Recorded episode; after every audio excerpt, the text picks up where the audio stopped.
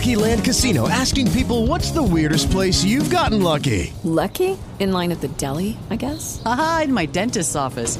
More than once, actually. Do I have to say? Yes, you do. In the car before my kids' PTA meeting. Really? Yes. Excuse me, what's the weirdest place you've gotten lucky? I never win and tell. Well, there you have it. You can get lucky anywhere playing at LuckyLandSlots.com. Play for free right now. Are you feeling lucky? No purchase necessary. Void where prohibited by law. 18 plus. Terms and conditions apply. See website for details.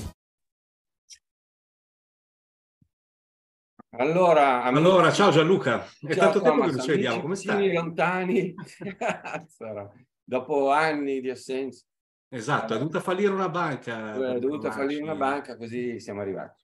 Allora, oggi parliamo di Silicon Valley Bank, il cui grafico vi mostro subito per far vedere che, spero si veda, per far vedere che, diciamo, per tutto questo periodo, da settembre dell'anno scorso a, a Tre giorni fa, no? tre giorni fa, la banca, diciamo, si muove probabilmente in linea con il settore bancario, ma anche sic- sicuramente in linea con le tech, eh, per cui scende a ottobre dell'anno scorso, poi risale.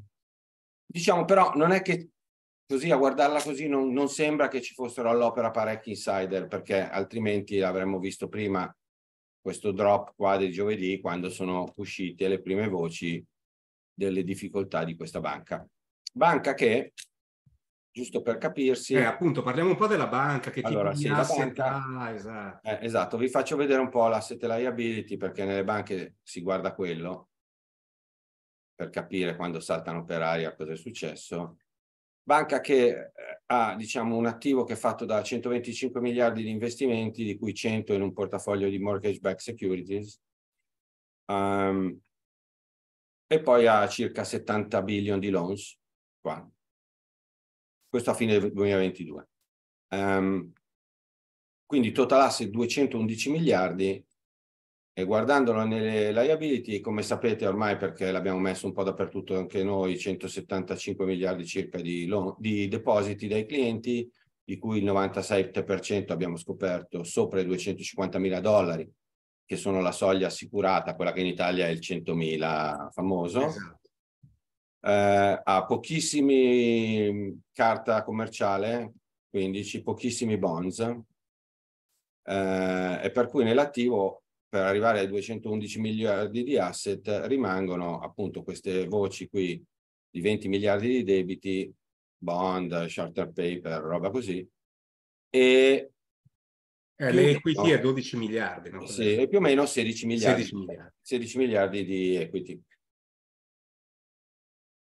Evitiamo per non rendere noioso agli astanti le varie classificazioni di equity, qua- quale equity, tier 1, eccetera, che tanto chi, chi se ne frega. Diciamo che presa alla brutta, senza pesare gli assets, 16 miliardi su 225 di attivo è circa il 7 rotti per cento, che 211, quindi, scusate, di attivo, è quasi l'8 per cento.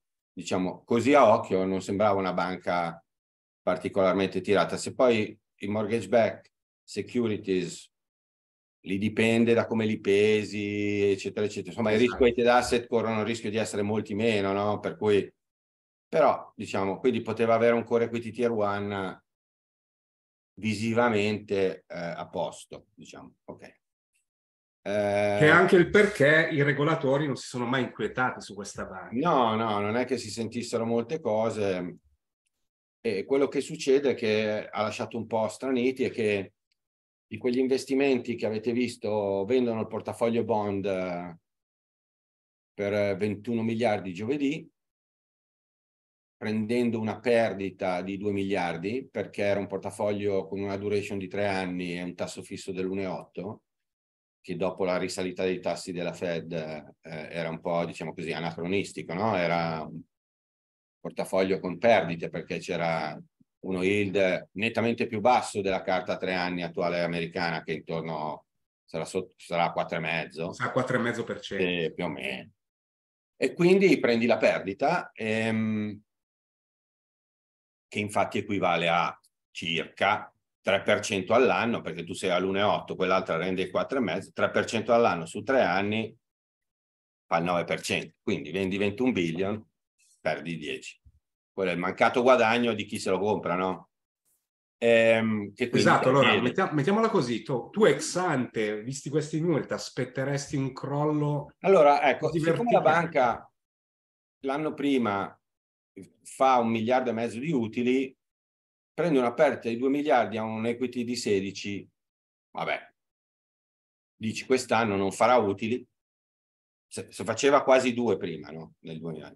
Quest'anno per, perde una prendita straordinaria da due, ma il resto va come prima, fa zero, perso un anno, sti cazzi. E invece eh, probabilmente quello che stava succedendo è che c'era run, un run on deposits della banca e la banca si è venduta l'unica cosa che aveva di liquidabile perché evidentemente i mortgage backed securities eh, e, e gli altri investimenti sono più difficili da vendere.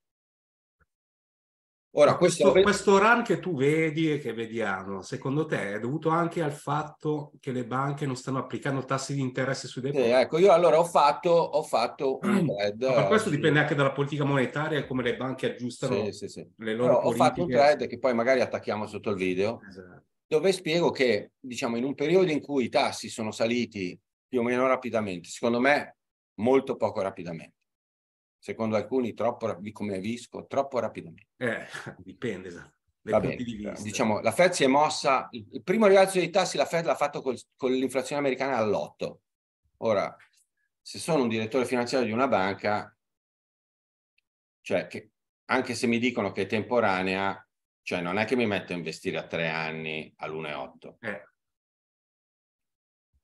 E poi vado a giocare a golf perché quello sembra che sia successo. No? Eh, pare un po' esatto che sia successo questo. Cioè, più, che, più che una roba sistemica, mi sembra che per adesso si possa parlare di un management che, diciamo così, proprio non è che... Un po', sca- un po scarso, dai, eh. un po scarso.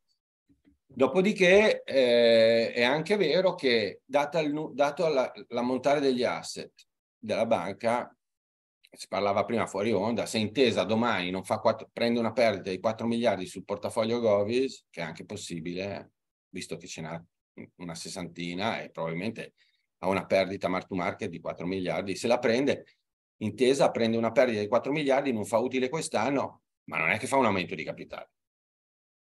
Eh, questa mossa qua è morto. Stra- eh, non succede neanche morta quell'eventualità. Quindi, perché ha un core equity tier 1 sopra il 14, ha 40 billion probabilmente di core equity tier 1, cioè cioè, quest'anno aggiunge zero di generazione, non paga un dividendo e ciao, chi se ne frega, cioè non è che salta la banca.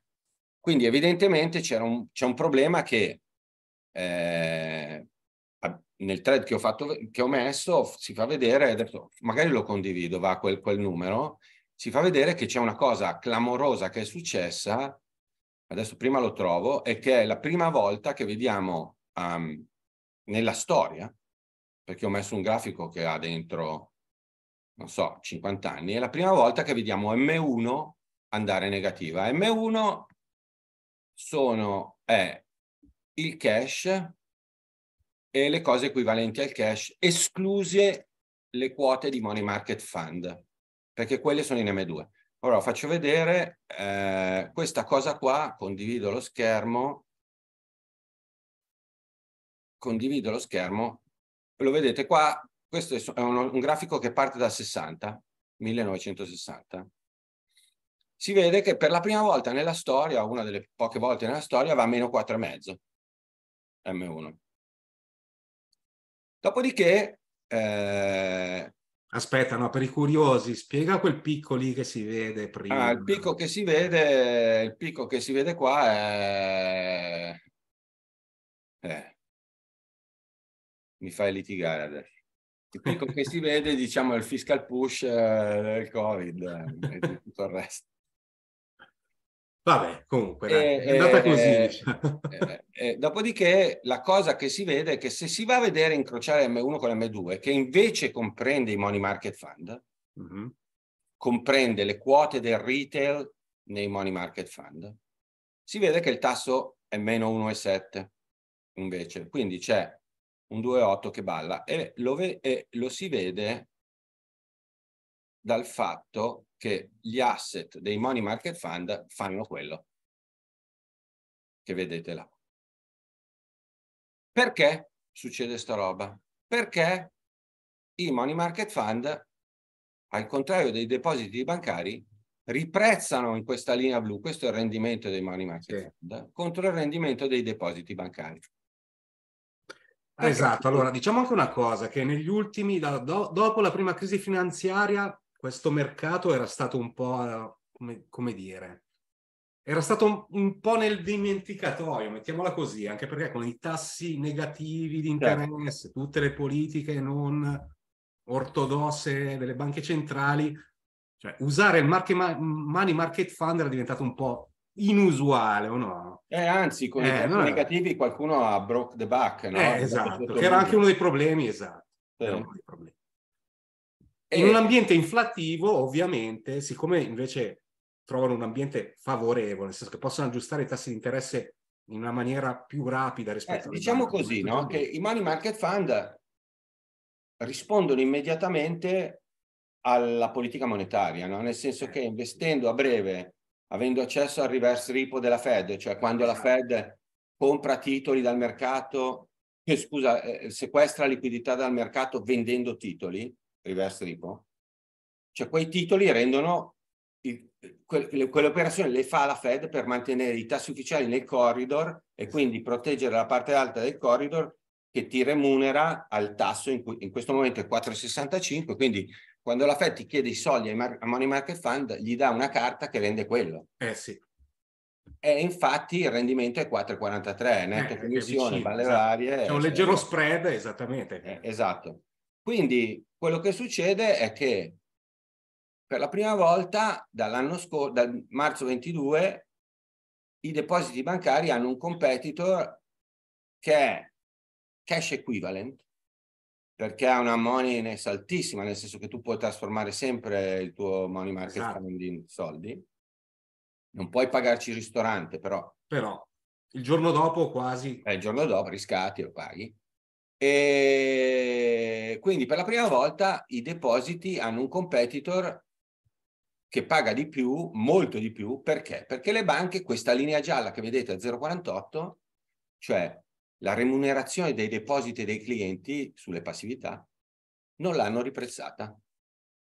E, e quindi, diciamo così, eh, in questo momento eh, Ma tu pensi che esatto, questo è un problema, questo qui probabilmente è l'unico problema sistemico del sistema. Diciamo, è un problema sistemico in che modo? Perché? Perché ovviamente le banche, eh, e questo scusate, faccio vedere, questo è, la, è come esatto. sono cambiati i depositi. Ecco, bravo, esatto. si vede meglio. Questa qui è la risposta ai cambiamenti di prezzo. E, e sono i depositi perché, eh, perché per quella cosa che dicevamo. Ora, questo è un grafico che viene da uno speech che ha fatto il presidente dell'FDIC, del Federal Deposit Insurance Corporation, che è, quel, è l'autorità, il braccio armato della Fed che entra, è entrato in SVB venerdì, è l'autorità di risoluzione. Eh, perché le banche, eh, diciamo così, non hanno riprizzato i depositi? Perché si sono trovate eh, dopo 14 anni di QE e tassi a zero, eh, questo famoso QE di cui noi parliamo. Eh, si trovano in questa posizione. Queste, dunque, tutte le banche, come avete visto prima dal bilancio di SVB, hanno variati modi di guadagnare i soldi, no?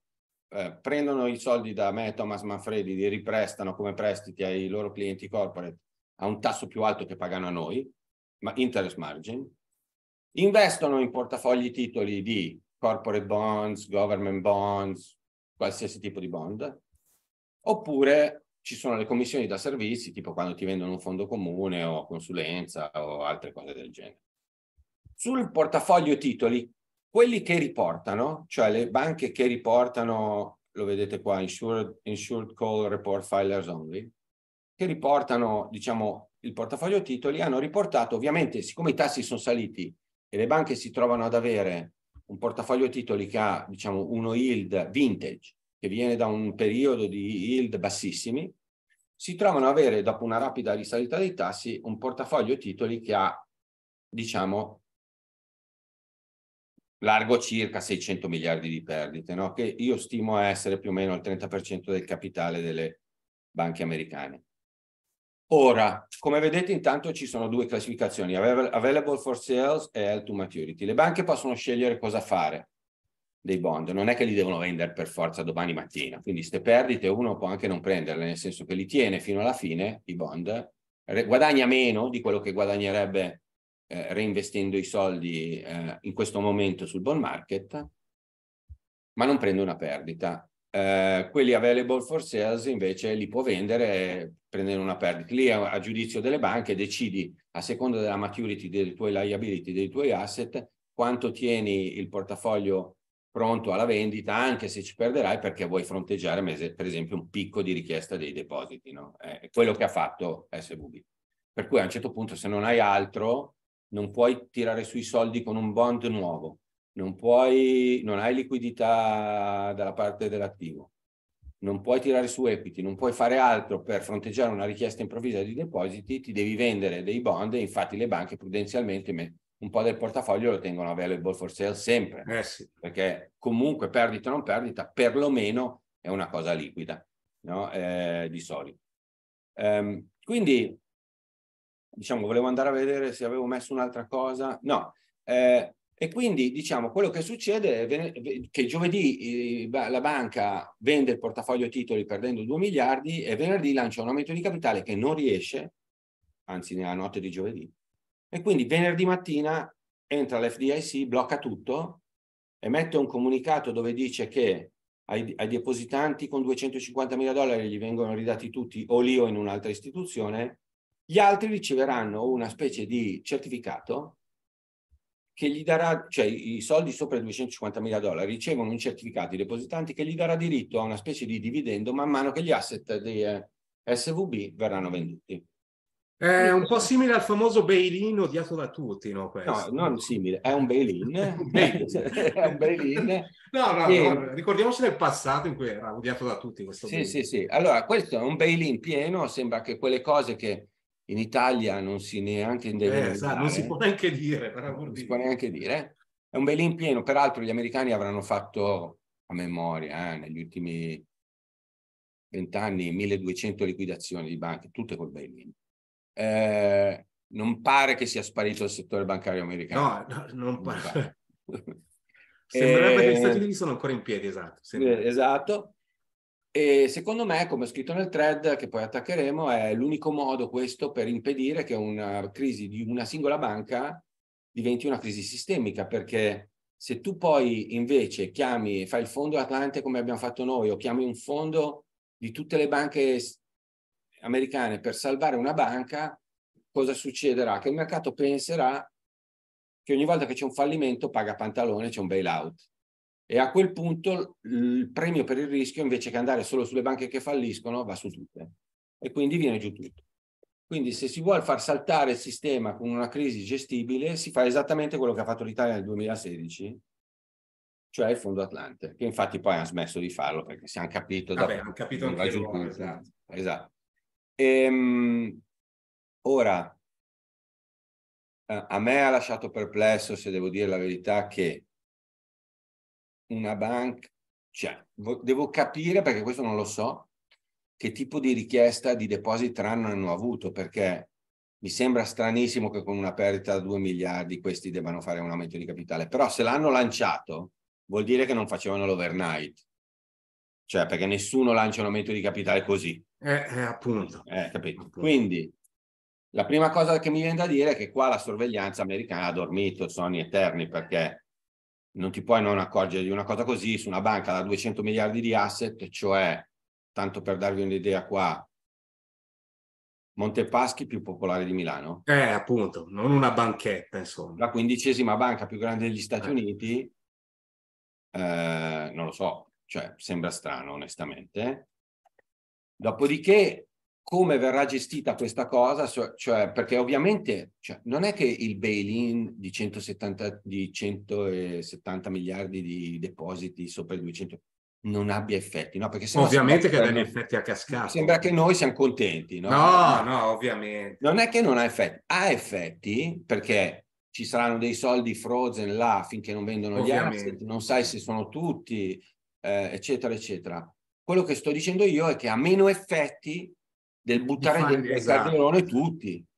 Esatto. Cioè, questo sto dicendo. Quindi... è l'effetto che- differenziale rispetto ad altre politiche. Eh sì.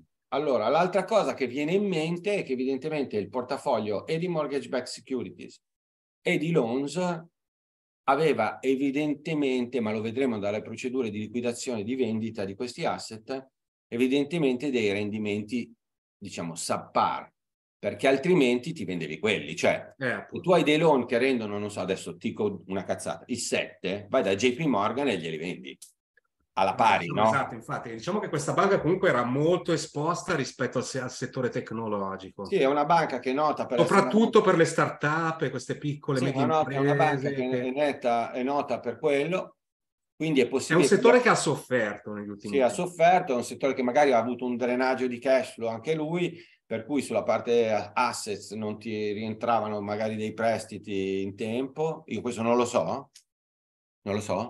Eh, magari avevi dei clienti in difficoltà, magari quei loans non riuscivi a venderteli, eccetera, eccetera. È, è- è una delle cose che non sappiamo perché io non è che conosca questa banca, per cui non lo so, ma ipotizzo, perché un po' il business bancario è sempre lo stesso. No, vabbè, ma ne- sa- diciamo che anche gli insider non è che avessero molti clou. Hai fatto vedere il grafico all'inizio. No, diciamo che se si fossi saputo prima non vedevi Esatto. quella roba. Esatto. Eh, la banca prima di perdere i pezzi valeva 18 miliardi circa di dollari, quindi era una volta al book, cioè price to book 1.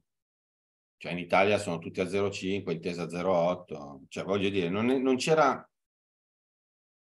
un segnale particolare, no? Anzi, cioè Goldman, bolla, Goldman, cioè, Thomas Goldman sta sotto una volta al book. Eh, multiple, eh. Per cui non è che ci fossero particolari segnali. Ehm, deve essere successo qualcosa.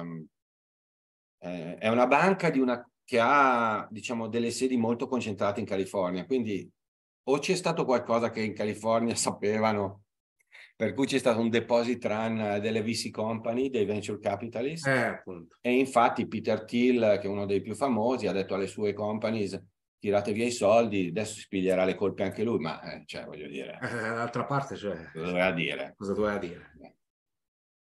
Quindi, diciamo, è una situazione in attesa. Ora, la domanda che ci fanno tutti sempre è, è sistemico, non è sistemico, eccetera, eccetera. Eh, dip- dipende, dipende, cioè dipende. Eh, eh. Dipenderà moltissimo da... Allora, sicuramente ci sono delle banche piccole che non hanno grandi possibilità di raccolta sul mercato a tassi, eh, diciamo così, eh, convenienti, che se per caso hanno un asset side che ha gli stesse rigidità di quelle di SVB, cioè è, diciamo, investito a tassi vintage, cioè 2-3%, con il cost of funding che c'è adesso, che è sopra il 4, Eh, appunto. è un business in perdita. Eh, dipenderà anche molto dalla, cioè, dalla sensazione degli investitori che adesso avranno essenzialmente un altro, prezzeranno il rischio in maniera diversa. no? Ecco, sicuramente, ecco, sicuramente questo, diciamo così, e, e hai ragione, questo una- un effetto però sistemico ce l'ha, che il credito è una sveglia che ti fa capire che il credito sarà più caro. Cioè che i- i- prendere in prestito i soldi è più caro, perché il costo funding è più caro. E sarà più caro per forza perché le banche dovranno riprezzare i depositi eh, passivi, cioè quelli che, i soldi che danno a voi per tenerli sul conto, perché altrimenti li perdono tutti e se li perdono tutti non è un rischio profitability, è un rischio B esiziale, cioè letale, nel senso che se ti escono tutti i depositi vai fuori dal business. Ah, que- allora, secondo me questa discussione qua si lega anche alla nostra polemica solita sull'inflazione come temporanea. Nel senso, se uno pensasse che l'inflazione fosse veramente temporanea, potrei anche capire questa policy delle banche di non aumentare i tassi. No, Eh, non hai ragione, cioè, secondo me, allora se devo proprio parlare di forward guidance, è chiaro che aver continuato a, diminu- a minimizzare l'inflazione, diciamo così, ha dato un'indicazione di investimento agli operatori finanziari che veniva Che non era da molto me, chiara, non esatto. da me e da te, veniva Esatto. dalla Fed, eh, può, può avere dato, eh, diciamo così, può aver incrementato un po' il moral hazard, nel senso di dire, ah vabbè, se la Fed dice che l'inflazione è temporanea, vedo i tassi che salgono dall'1 al 2, al 2 mi butto dentro come un pazzo. Ora, un buon manager bancario dovrebbe tenere presente del matching nella duration delle liability e dei, dei Eh. per cui eh, dovrebbe anche tenere degli equilibri diversi. Però eh, di sicuro continuare a dire che l'inflazione era temporanea non è che ha aiutato molto nelle decisioni di investimento. Cioè, quindi eh, adesso diranno, eh vabbè, ma eh, ho capito, allora o la forward guidance vale o non vale? Cioè, che cazzo? Cioè, non è che può valere quando ci fa comodo a noi. Quindi loro hanno fatto una forward guidance sbagliata e a quella forward guidance si sono uniformate le aspettative e l'abbiamo visto su SVB.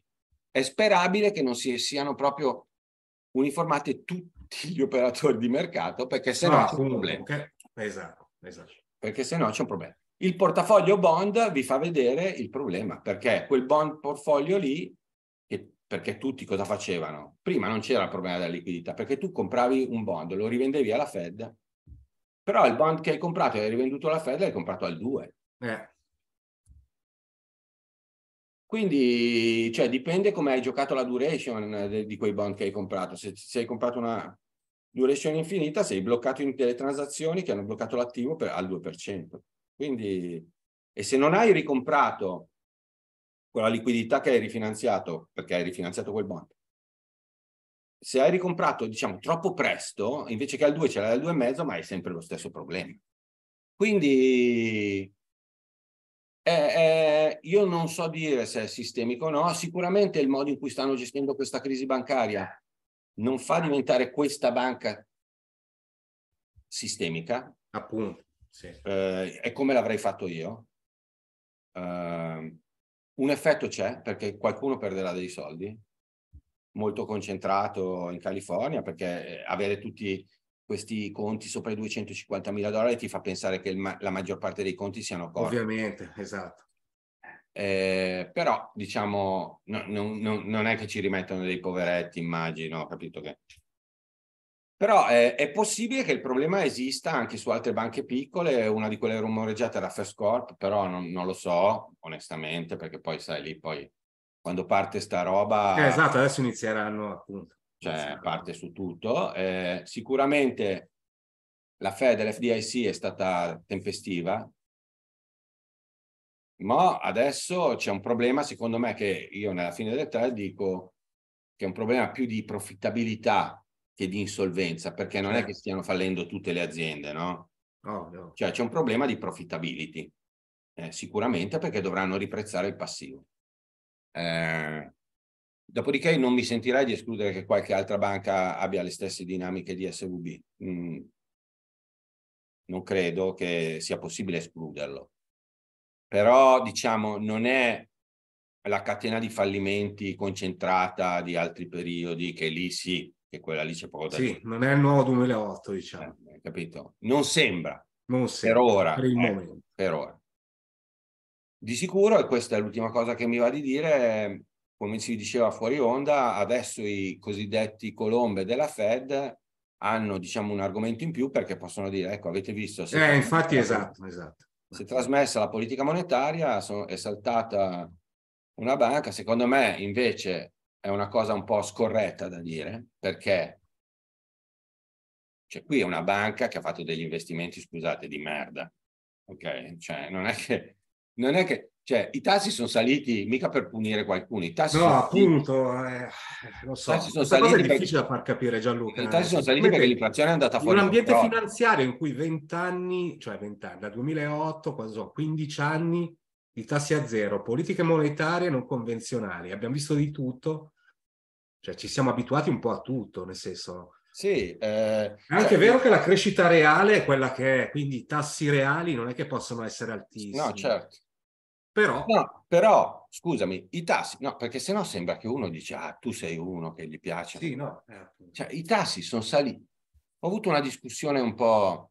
Cioè, le banche centrali non, co- non controllano la parte a lunga della curva, perché la banca centrale può dire quello che vuole, ma la parte a lunga della curva la fanno quelli che, le- che comprano i bond a lunga. Ok? La, par- la banca centrale sicuramente controlla I tassi a breve può influenzare minimamente la parte a lunga della curva col portfolio effetto famoso, no? Di uno che cerca. Ma le parti a lunga della curva sono state basse negli ultimi anni perché la produttività fa schifo e la dinamica nominale dei P l'ha fatto schifo. Sì, appunto. Cioè, quindi adesso cosa è successo? Che l'inflazione è uscita dalla lampada.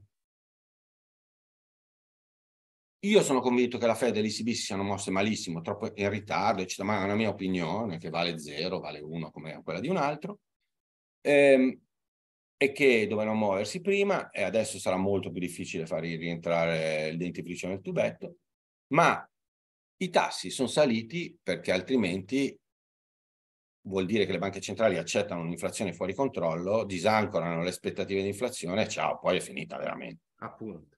Non è che sono saliti perché c'era qualcuno cattivo che voleva punire quelli in California, cioè perché sembra quasi così. Sì, sì, re, sì, reverse engineering del eh sì, no, ma cioè, voglio dire, sono saliti perché c'è l'inflazione americana che è andata oltre il 10, quella europea oltre il 10, quella headline, il core è al 5-6%, eh, insomma, sono saliti per quello. Cioè, definire restrittiva l'attuale stance di politica monetaria di Fed e ECB ci vuole una fantasia di... No, ma anche perché, allora, diciamo la verità, ne, durante la fase del Covid-19 c'è stata una politica anche fiscale ultra espansiva, quindi se la politica monetaria non, diciamo, non reagisce alzando i, menti, eh, alzando i tassi di interesse cioè, non si capisce quando mai dovrebbe alzarli questi tassi di interesse. Eh, guarda, ne abbiamo parlato privatamente perché abbiamo fatto, non abbiamo mai fatto video, ma diciamo, lasciando perdere il 2020, no? Lasciamolo perdere. Okay. Covid, lockdown, cioè. però il fiscal push del 2021 quando è una cosa mai riap- vista, cioè quando, quando era già tutto riaperto, cioè, per lo, io non dico i politici fanno quello che vogliono, li votano, vogliono spendere 100 mila milioni di, da, di trilioni di dollari, lo fanno. Ma la banca centrale, quando vede quel tipo di fiscal push, i tassi a zero... Eh, la neut- neutralizza quel tipo di... Cioè, che li hanno tenuti fino a dicembre del 22 no? o dopo, cioè fa ridere, no? Cioè, che devi aspettare che l'inflazione vada all'8 per muovere i tassi. No, praticamente si sono mossi come se fosse il 2008, quando, quando lo shock era diverso dal 2008. Sì, certamente.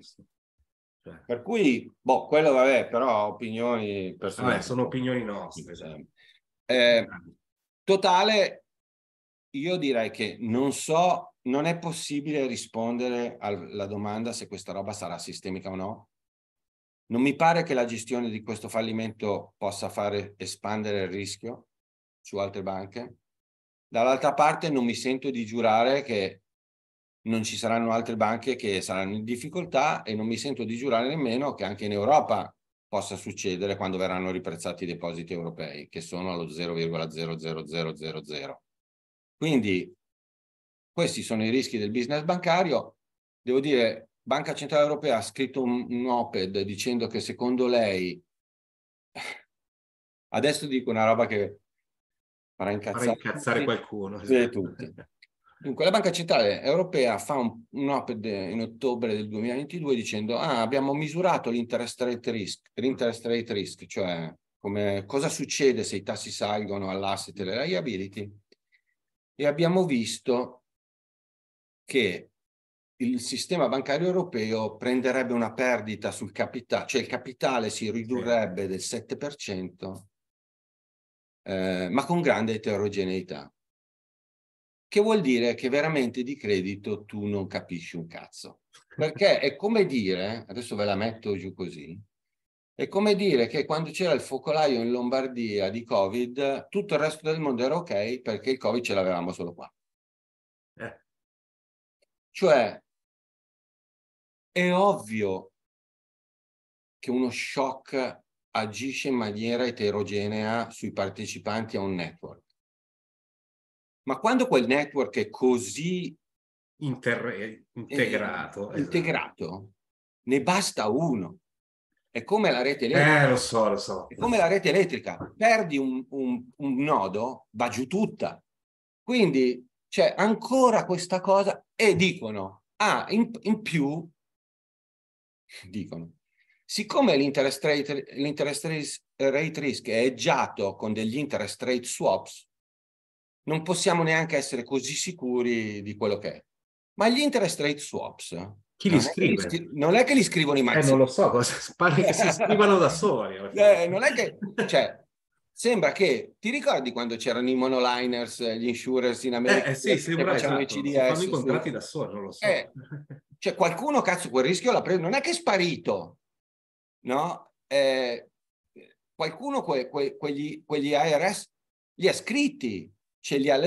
Cioè, se io mi sono leggiato tutto il portafoglio e quindi guadagno su un movimento di tassi, chi mi ha scritto quella roba li perde i soldi. No? Cioè, quindi... Eh, sì, veramente... diciamo che fra, fra, i sottoscriventi è un, un, gioco a somma zero, cioè non è... Cioè... Eh sì, a livello di sistema, siccome qualcuno li ha scritti, rimane lì.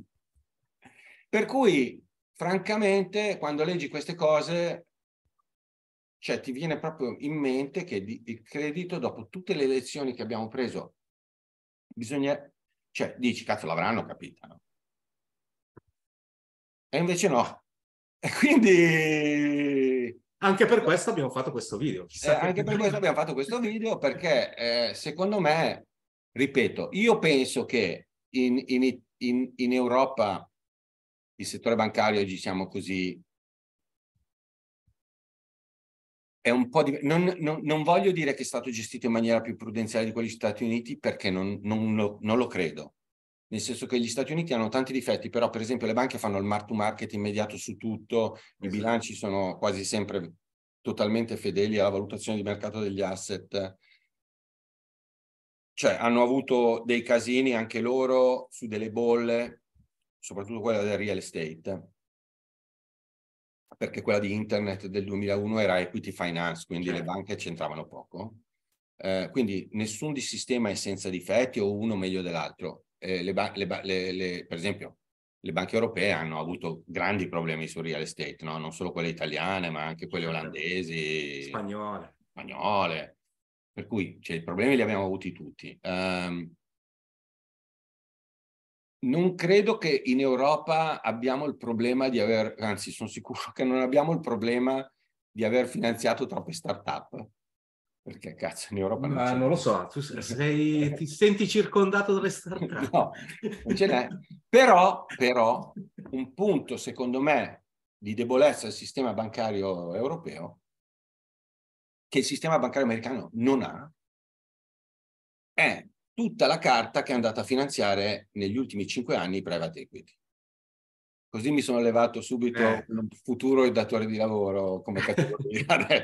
Perché mentre in America i soldi per le transazioni private equity sono stati dati in larghissima parte da uh, diciamo così, entità non bancarie, dai family office agli endowment tipo Harvard, eccetera, eccetera, in Europa, nel periodo di tassi a zero, quindi 2000, insomma, negli ultimi dieci sì, anni. Sì, diciamo che il mercato si è segmentato in maniera differente. No? È un modo per le banche di fare un po' di interest margin era di prestare ai private equity che eh, facendo delle strutture sui deal di certo. 3-4 volte il debito sulle bidda oppure se volete 75-25, no? compravi 100, 75 a debito 25, pagavano dei tassi diciamo in con degli spread che alle banche gli, fa, gli permettevano di fare interest margin anche con i tassi ufficiali. Ovvio, ovvio. E quindi diciamo così che diciamo così che diciamo così io penso che eh, siccome i tassi sono saliti e siccome cambiano i fattori di sconto degli equity investments o di qualsiasi investment, i private equity che hanno pagato delle valutazioni micidiali in periodi di tassi a zero potrebbero avere alcuni problemi. Potrebbero avere un problema ed avendo fatto delle strutture over leverage sopra dove hanno fatto il deal, yes. lì potremmo avere un problema di sistema bancario europeo che in Europa abbiamo meno. Tant'è vero che la ban- l'ECB continua a chiedere a tutti l'exposure eh, sì, di quella roba lì. Lo continua a chiedere. Ora, in America, se avete visto, fanno tanta polemica per il bond di Citrix, che è una acquisizione di Elliott, e Twitter di Musk. ma stiamo parlando di due robe che in tutte, tra tutte e due fanno 40 miliardi. 40 cioè, miliardi, sì, roba seria. Cioè, è una roba veramente ridicola. In Europa io non, non so dirvi onestamente quanto è, però eh, una particolare concentrazione di quel tipo di lending eh, anche in una banca singola potrebbe causare dei problemi. Ecco, lì secondo me potremmo vedere quello che io definirei eh, tranquillamente uno show sul credito, perché in quel caso lì, lì sì, possiamo vedere un problema. Perché ovviamente per adesso non è successo niente perché i mercati si sono mantenuti, ma se tu hai comprato una roba quotata, faccio un esempio, senza dire i nomi, ma è reale. Io compro una roba che vale 30 in borsa, ok? Di quei 30 che pago, 30 euro per azione, ne metto 20 di debito e 10 20 di debito e 10 di equity. esatto. quando quella roba lì va a 18 sono sotto il valore del Eh, appunto. no? Per cui finché adesso quella roba lì sta a 35, sono buono io che ho messo l'equity e buona la banca che mi ha dato i soldi. Certo. Quando comincia a scendere sotto i 30, il mio equity che ho messo nella holding che ha fatto l'investimento a 30 vale meno. Eh, inizia a soffrire anche se, se vado sotto il 20 non rimborso neanche i prestiti della banca. Quindi adesso bisognerà vedere un po' tutte queste cose qua. Io non... cioè, a parte che anche se le so, non le posso dire per ragioni regolatorie, ma diciamo che quella è un'area dove secondo me potremmo avere un problema che gli americani non hanno. Ehm, boh, non lo so. eh, Vedremo, vedremo. vedremo. Esatto. Vedremo, tu che, tu che sei lì a Parigi ma cioè, che, e che fai per fortuna tu un altro lavoro, ma questa roba qua te l'ha già detto il tassista. Allora, un tassista di un mio amico americano, che, uno di Uber, gli ha detto è un Lehman moment. Ecco, io adesso non esagererei. Potrebbe, però non pare. Sì, no, no, no, diciamo che no. Il mio taxista non me ne ha ancora parlato. parla di tennis, esatto. Mi parla di Ah, tennis. eh sì, lo so. Esatto. No, c'è, ecco, c'è da dire che, per esempio, Thomas, diciamo, la California, Palo Alto, la Holla, tutti quei posti là, non sono noti per avere un real estate market esattamente in deflazione. Penso siano, Eh, no, diciamo, eh, appunto, appunto, appunto. Questo penso siano i posti più cari dell'universo. Sì, No, eh, è sorta questa strana polemica in Italia. Ho visto che iniziano a tirare merda su Milano perché è in gentrification. Ah, Strano, no. cazzo, ma chi l'avrebbe mai detto? ecco, quindi diciamo, No, che, sì, diciamo che magari i mortgage backed securities di, um, di, mm, di come si chiama? Di SVB, non so se andranno alla pari, non lo so. Non so quanto to value, sono cazzo. Eh, però diciamo, io credo che questa qui per adesso sia una cosa molto specifica di quella banca. Per l'informazione che abbiamo, occhio che l'ultima volta che uno ha detto così era Greenspan, non ha portato bene. Eh, appunto. eh. Quando ha detto che Lehman era una cosa... Era una roba, esatto, perdite sul real estate erano 100 miliardi.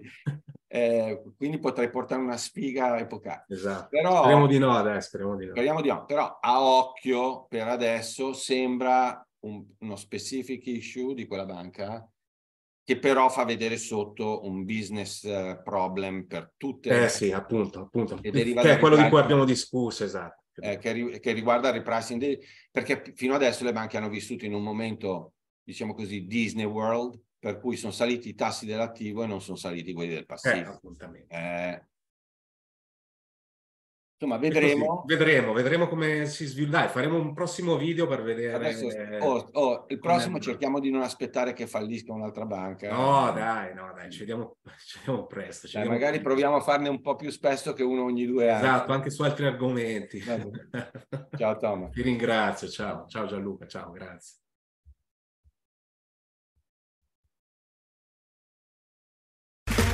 Okay, round two. Name something that's not boring. A laundry? Ooh, a book club. Computer solitaire, huh? Ah, sorry, we were looking for Chumba Casino. That's right. ChumbaCasino.com has over 100 casino style games. Join today and play for free for your chance to redeem some serious prizes. ChumbaCasino.com. No purchase necessary. Where prohibited by law. 18 plus terms and conditions apply. See website for details.